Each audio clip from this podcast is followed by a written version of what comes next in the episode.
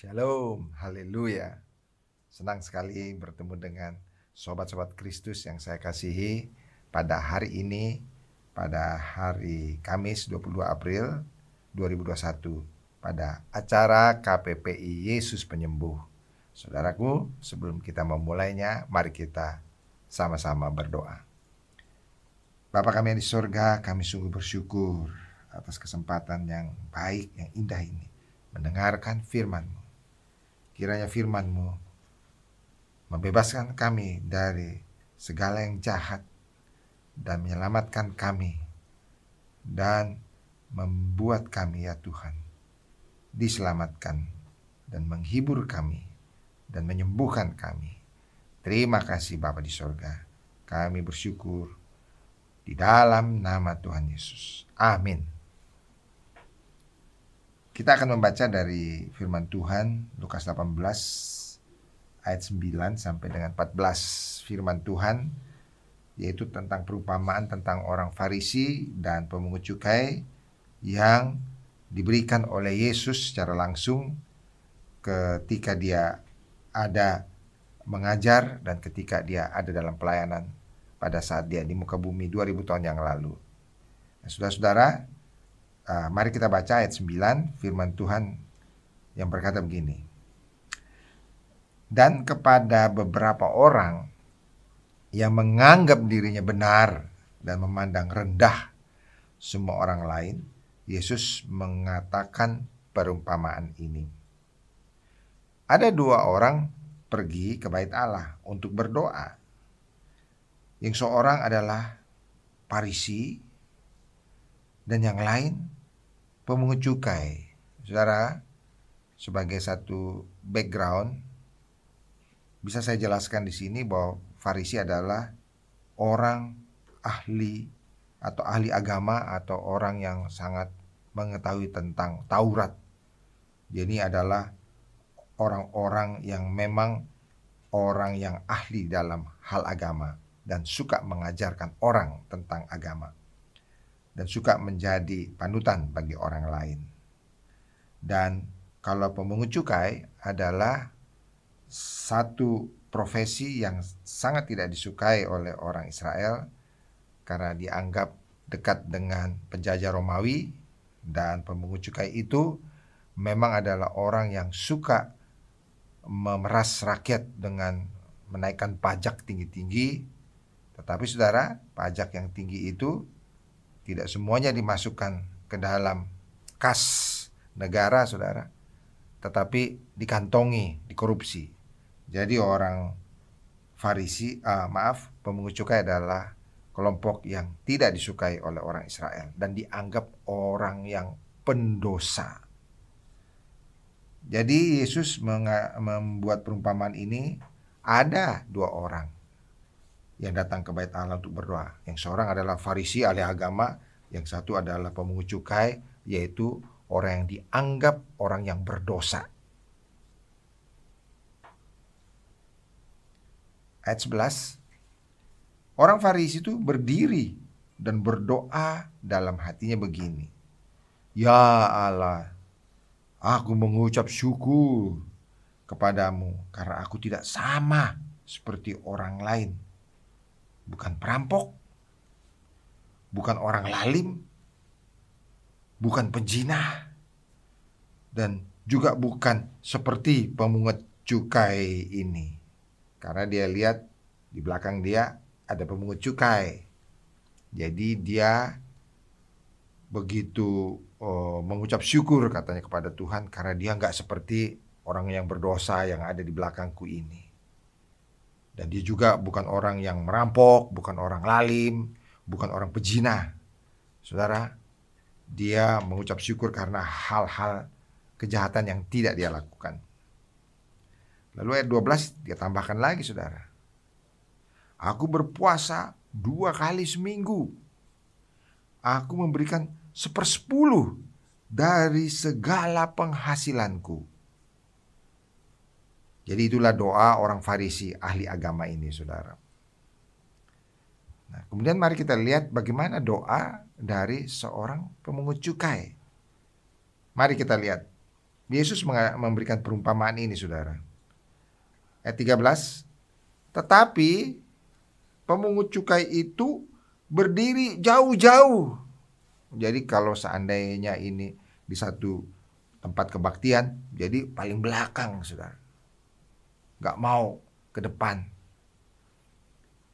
Bahkan ia tidak berani menengadah ke langit. Melainkan ia memukul diri dan berkata, "Ya Allah, kasihanilah aku, orang berdosa ini." Dan ayat 14, apa kata Yesus melihat dua orang yang berdoa ini? Aku berkata kepadamu, demikian kata Yesus. Orang ini, maksudnya pemungut cukai, pulang ke rumahnya sebagai orang yang dibenarkan Allah. Dan orang lain itu, siapa orang lain itu saudara? Orang Parisi. Tidak. Sebab Barang siapa meninggikan diri, ia akan direndahkan. Dan barang siapa merendahkan diri, ia akan ditinggikan. Saudaraku, demikianlah firman Tuhan. Dan perumpamaan ini diberikan Yesus untuk ditujukan kepada orang-orang yang menganggap dirinya benar, dan memandang rendah orang lain. Nah, saudara-saudara, kalau kita baca dalam firman Tuhan ini, maka orang Farisi ini berdoa bahwa dia tidak sama dengan orang perampok, tidak sama dengan orang lalim, tidak sama dengan pejina, tidak sama seperti pemungut cukai yang berdosa ini.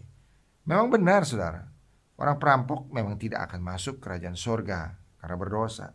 Orang lalim juga tidak masuk ke dalam kerajaan sorga. Pejina juga tidak akan masuk dalam kerajaan sorga.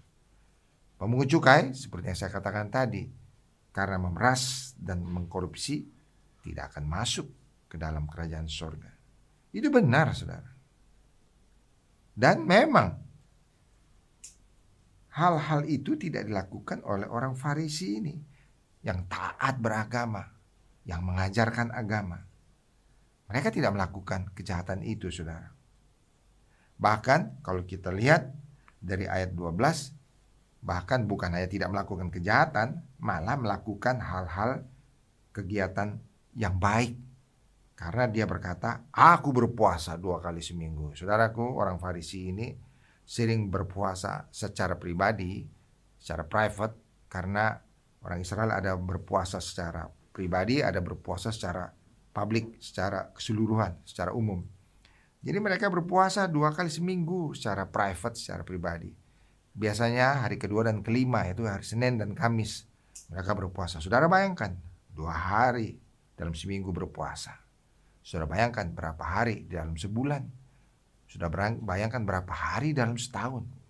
Wah, ini satu kegiatan rohani yang luar biasa baiknya. Bahkan dia berkata, sepersepuluh dari penghasilanku aku berikan kepada Tuhan. Saudara-saudara, orang Farisi ini memang benar-benar tidak melakukan kejahatan seperti zina, merampok, dan sebagainya. Bahkan melakukan yang baik seperti berpuasa dua kali seminggu, bahkan juga memberi persepuluhan, saudara tetapi saudara, apa yang terjadi? Tetapi dia tinggi hati dengan segala yang baik yang dia lakukan. Dia tinggi hati, saudara. Dia menjadi sombong dengan segala apa yang dia lakukan.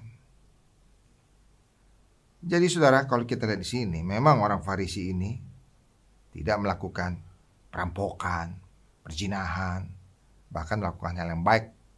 Tetapi saudara, orang Farisi ini menurut Yesus melakukan kejahatan yang paling keji yang pernah dilakukan oleh iblis atau Lucifer pada waktu dahulu di sorga. Apa saudara? meninggikan diri, sombong. Nah, sedangkan saudaraku sekalian, mari kita lihat pemungut cukai itu atau tax collector itu datang dengan merasa tidak layak. Karena dia tahu bahwa dia banyak dosanya, Saudara. Dia tahu dia melakukan korupsi, dia tahu dia telah memeras orang, Saudara. Tapi dia datang pada Tuhan. Dia tahu dia bersalah. Dan merasa tidak layak karena tidak layaknya dia bahkan sampai berdirinya jauh-jauh. Kalau orang Paris itu mungkin, wah Tuhan Allahku dia berdiri di depan. Tetapi orang pemungut cukai ini di belakang. Dia merasa nggak layak. Bahkan saudara, mungkin orang Paris itu, ya Allah sambil menengadah ke langit seperti ini. Tetapi orang pemungut cukai ini, firman Tuhan berkata, nggak berani mengadah ke langit, nggak berani untuk menaruh wajahnya untuk memandang Tuhan seperti ini karena merasa nggak layak, karena dia merasa berdosa. Jadi firman Tuhan berkata, dia tidak berani menengadah ke langit.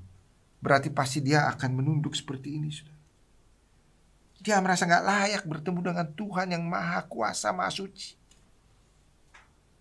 Dan bahkan firman Tuhan berkata, ia memukul diri. Saudara, beat his breast. Artinya dia memukul-mukul dadanya saudara. Tandanya apa saudara? Ini adalah tanda bagi orang Yahudi untuk tanda bahwa dia ada dalam keadaan sedih atau dalam keadaan dia merasa bersalah dan itu dilakukan depan umum. Jadi memukul-mukul dada seperti ini. Sebagai tanda bersalah di hadapan publik, saudara. Dan berkata, Ya Allah, kasihanilah aku orang yang berdosa ini. Pukul-pukul dadanya, sudah. Dia tidak memamerkan kehebatan atau kebaikannya seperti orang Farisi. Saudara. Tapi dia datang mengakui segala dosa-dosanya. Saudara-saudara,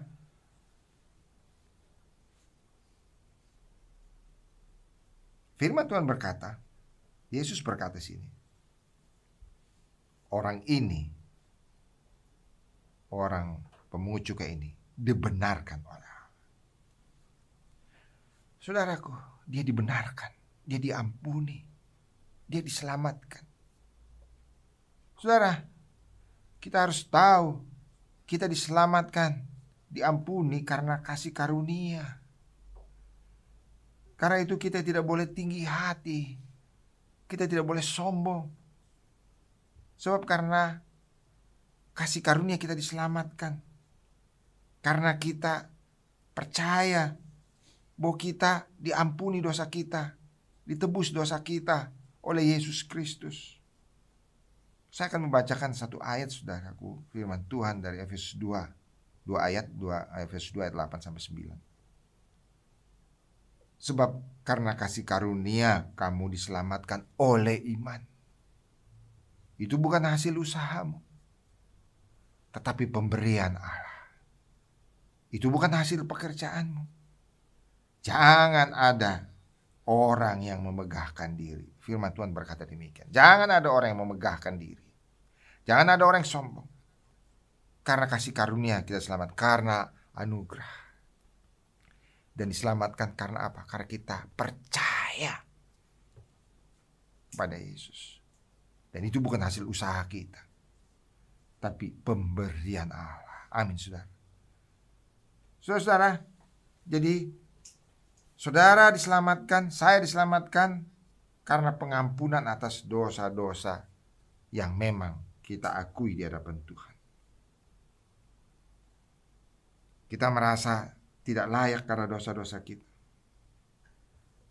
Sama seperti pemungut cukai ini, sampai berdiri jauh-jauh, memukul-mukul dadanya, dan mengakui aku orang berdosa. Pemungut cukai ini merendahkan diri di hadapan Tuhan. Mengakui dia berdosa di hadapan Tuhan. Dan saudara dengan demikian sesungguhnya dia mohon pengampunan dari Tuhan. Doanya tidak panjang saudara. Tidak panjang dan tidak bertele-tele. Dia hanya berkata, Ya Allah, kasihanilah aku, orang berdosa ini. God be merciful to me, a sinner. Orang berdosa. Saudaraku, inilah yang didengarkan Tuhan. Ini yang dibenarkan oleh Tuhan. Dan inilah yang diselamatkan oleh Tuhan. Karena firman Tuhan berkata, orang ini pulang ke rumahnya sebagai orang yang dibenarkan. Tapi orang Farisi itu tidak dibenarkan. Jadi dia ada di dalam dosanya orang Farisi. Tetapi orang pemungut cukai yang dianggap orang berdosa ini, saudaraku sekalian, itu dibenarkan Allah karena dia merendahkan diri di hadapan Tuhan. Saudara-saudara, saya akan membacakan kepada saudara satu ayat yang juga akan menguatkan saudara dalam hal ini karena soal masalah pemungut cukai, saudaraku sekalian, atau perempuan-perempuan sundal, bagaimana Tuhan melihat orang-orang seperti ini?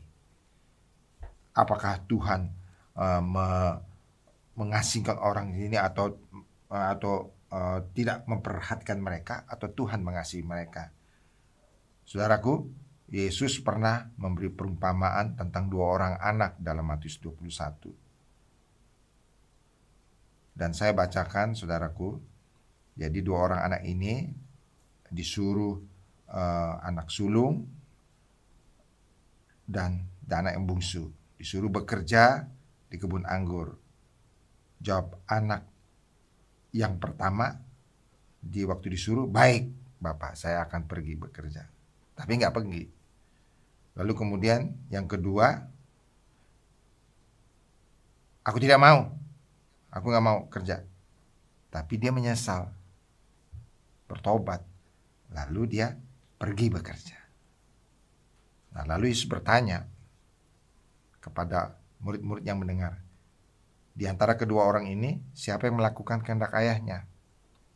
Lalu jawab murid-murid atau umat yang mendengarkan Yesus mereka bilang yang terakhir yang kedua yang tadinya nggak mau menolak perintah bapaknya tapi menyesal lalu kemudian akhirnya mengerjakan pekerjaan bapaknya.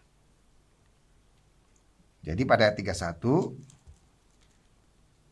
Siapakah di antara kedua orang itu yang melakukan kehendak ayahnya? Yesus bertanya kepada uh, murid-muridnya dan orang-orang yang mendengarkan dia. Jawab mereka, yang terakhir.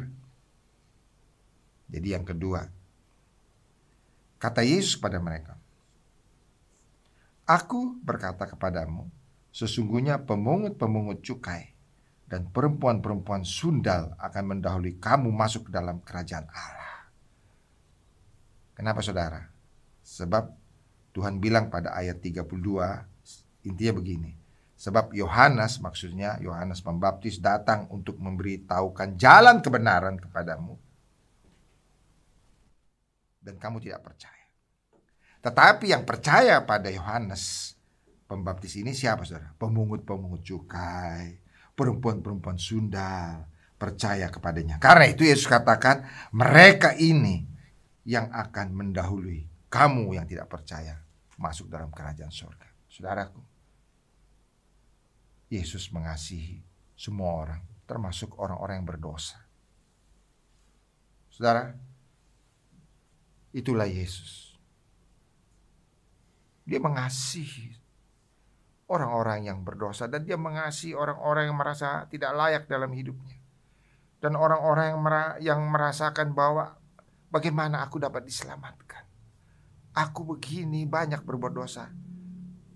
Seperti orang pemungut cukai. Seperti perempuan-perempuan sundal yang melakukan perzinahan.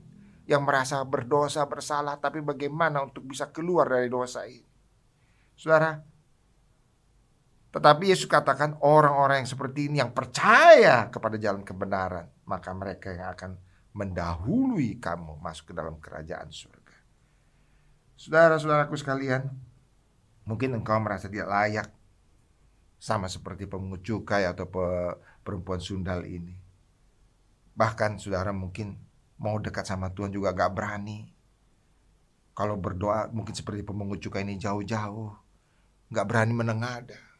Gak berani untuk menantang Tuhan dengan dan tidak berani untuk mengatakan sesuatu pada Tuhan. Hanya mau berkata Tuhan aku banyak berdosa, aku bersalah bahkan sampai memukul-mukul dada dalam arti aku memang menyesali terhadap segala dosa-dosaku.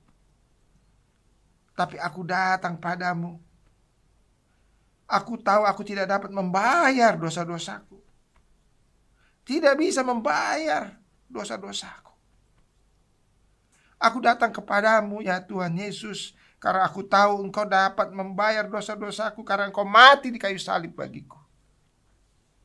Saudara, saudara-saudara orang yang seperti itu, pada hari ini saya mau berkata, inilah waktu yang tepat saudara datang kepada Tuhan sama seperti pemungut cukai itu datang pada Tuhan, merendahkan diri. Tuhan pasti mau mengampuni saudara. Amin saudara. Siapa pun saudara, mungkin saudara masih baru mendengar nama Yesus ini. Atau mungkin saudara sudah lama mendengar nama Yesus. Tidak begitu masalah saudara. Tapi saudara pada hari ini mau datang kepada Tuhan Yesus. Karena memang Yesuslah yang dapat mengampuni dosa-dosa saudaraku. Dia yang membayar dosa-dosa manusia dengan mati di kayu salib. Dia menderita, tersiksa, terhina. Dia diludahi, dicaci, dipukul saudaraku sekalian, diolok-olok. Bahkan pakaiannya pun juga dibuang undi saudaraku sekalian. Dia betul-betul dianggap sebagai seorang penjahat dan dia juga disalibkan di antara dua penjahat, saudara. Dia terhitung di antara pemberontak. Tetapi sesungguhnya dia mati kayu salib untuk menebus dosa saudara dan menebus dosa saya. Dan dia datang untuk saudara dan saya yang memang memerlukan pengampunan. Dengarkan saudaraku perkataan Yesus sendiri dalam Markus 2 ayat 17 firman Tuhan yang berkata begini. Yesus berkata, eh, mendengarnya dan berkata kepada mereka, bukan orang sehat yang memerlukan tabib, tapi orang sakit. Aku datang bukan untuk memanggil orang benar, melainkan orang berdosa. Saudaraku, Yesus datang memang untuk kita, untuk saudara dan saya, orang berdosa. Dia datang bukan untuk orang yang benar atau orang yang menganggap dirinya benar dan menganggap orang lain salah. Dia datang kepada orang yang mengakui dosa-dosanya. Dia sendiri yang berkata, bukan orang sehat yang memerlukan tabib, tapi orang sakit. Saudaraku, dia datang bukan untuk memanggil orang benar, tetapi memanggil orang berdosa seperti saya dan saudara. Maukah saudara menerima Yesus sebagai Tuhan dan Yesus selamat, saudara? Ini adalah hari paling baik saudara menerima Yesus sebagai Tuhan dan Juru Selamat. Inilah hari paling baik, saudara. Kita diselamatkan karena kasih karunia, karena iman, bukan hasil usaha kita. Tetapi pemberian Allah. Maukah saudara menerima pemberian Allah, saudaraku? Yesus telah menunggu saudara begitu lama, sampai hari ini. Dan saudara, bagi saudara yang mau menerima Yesus sebagai Tuhan dan Juru Selamat, ikuti doa saya dengan suara saudara. Di tempat saudara masing-masing dengan suara yang nyaring. Ikuti doa saya. Mari kita berdoa. Tuhan Yesus. Ikuti doa saya saudara. Katakan Tuhan Yesus. Saya datang kepadamu. Saya orang berdosa. Ampuni dosa-dosa saya. Basuhlah dengan darahmu yang kudus. Kau mati di kayu salib untuk menebus dosa saya. Menyelamatkan saya. Terima kasih Tuhan Yesus. Masuklah ke dalam hati saya. Dan mulai saat ini, biarlah engkau tetap tinggal dalam hati dan hidup saya. Sampai selama-lamanya. Sampai selama-lamanya.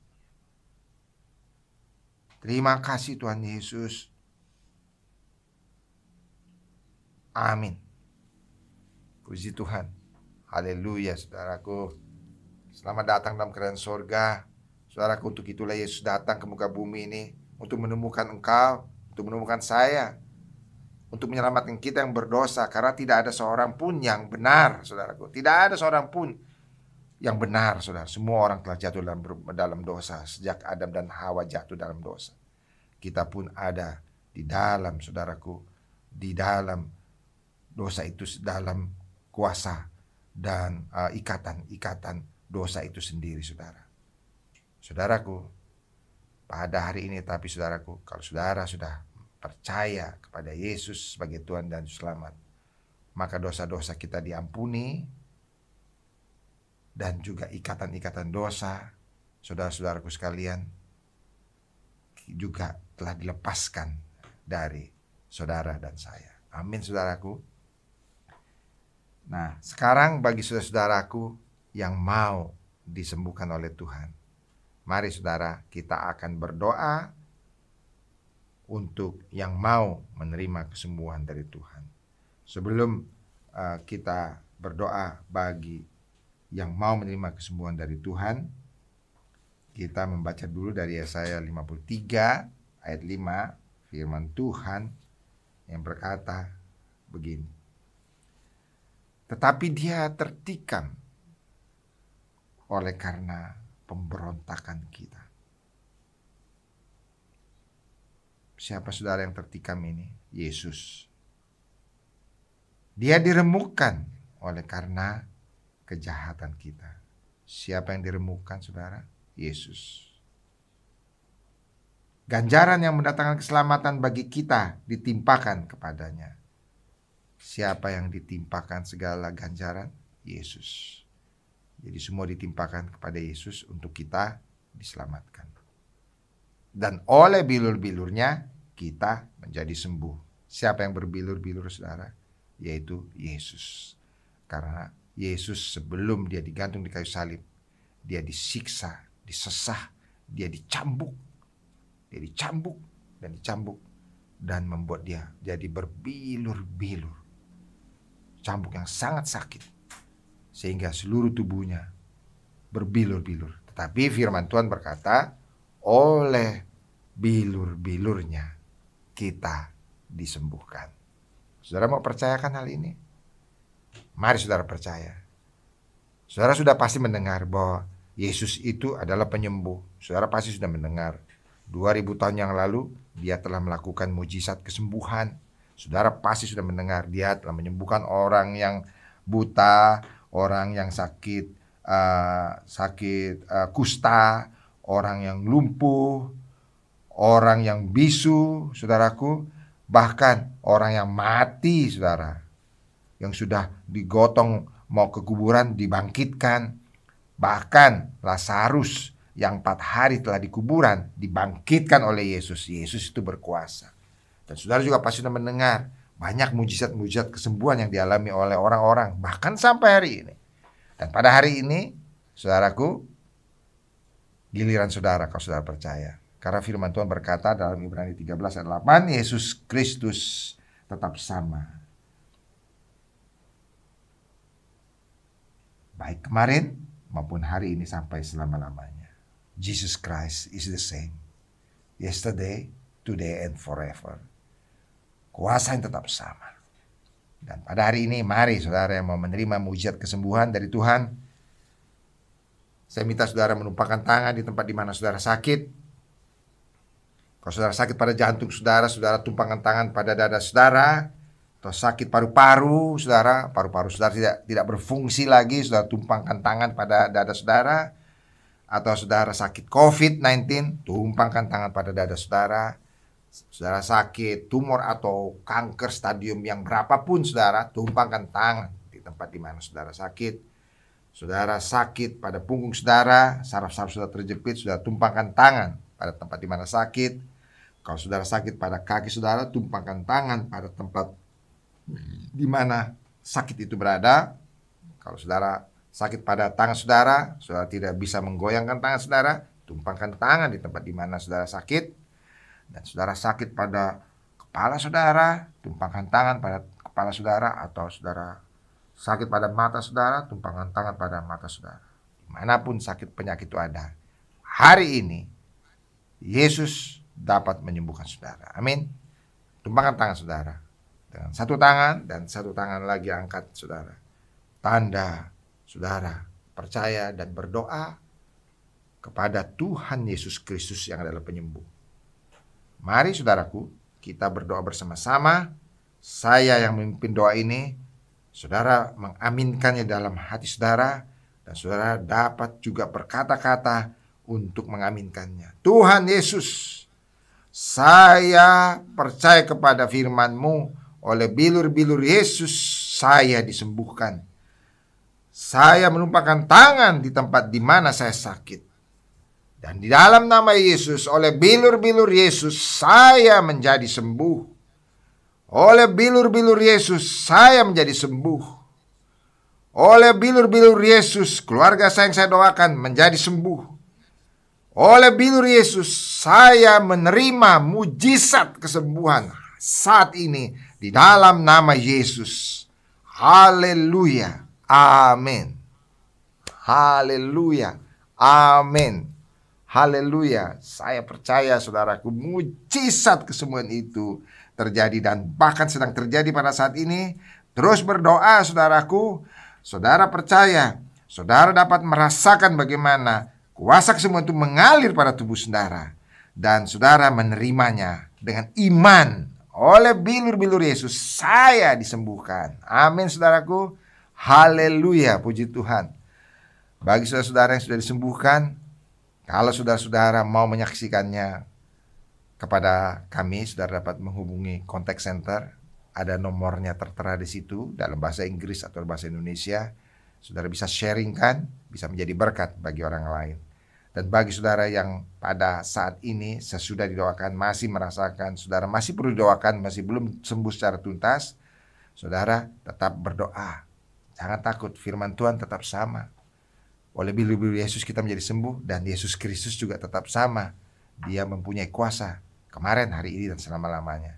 Mungkin nanti malam saudara disembuhkan atau mungkin pagi saudara akan disembuhkan. Tuhan dapat menyembuhkan saudara. Kalau saudara mau didukung dalam doa karena saudara mengalami problem-problem dalam hidup saudara, silakan hubungi contact center 24 hours free of charge, 24 jam gratis dan bagi saudara yang rindu untuk mengenal tentang Yesus Kristus, ingin bertanya tentang Yesus Kristus, saudaraku sekalian, silakan hubungi kontak center. Tim pada kontak center dengan sukacita akan menerangkannya bagi saudara. Puji Tuhan, kita akan mengakhiri acara kita ini, saudaraku. Tuhan memberkati saudara semua. Sampai jumpa lagi pada acara KPP online yang akan datang. Tuhan memberkati saudara. God bless you.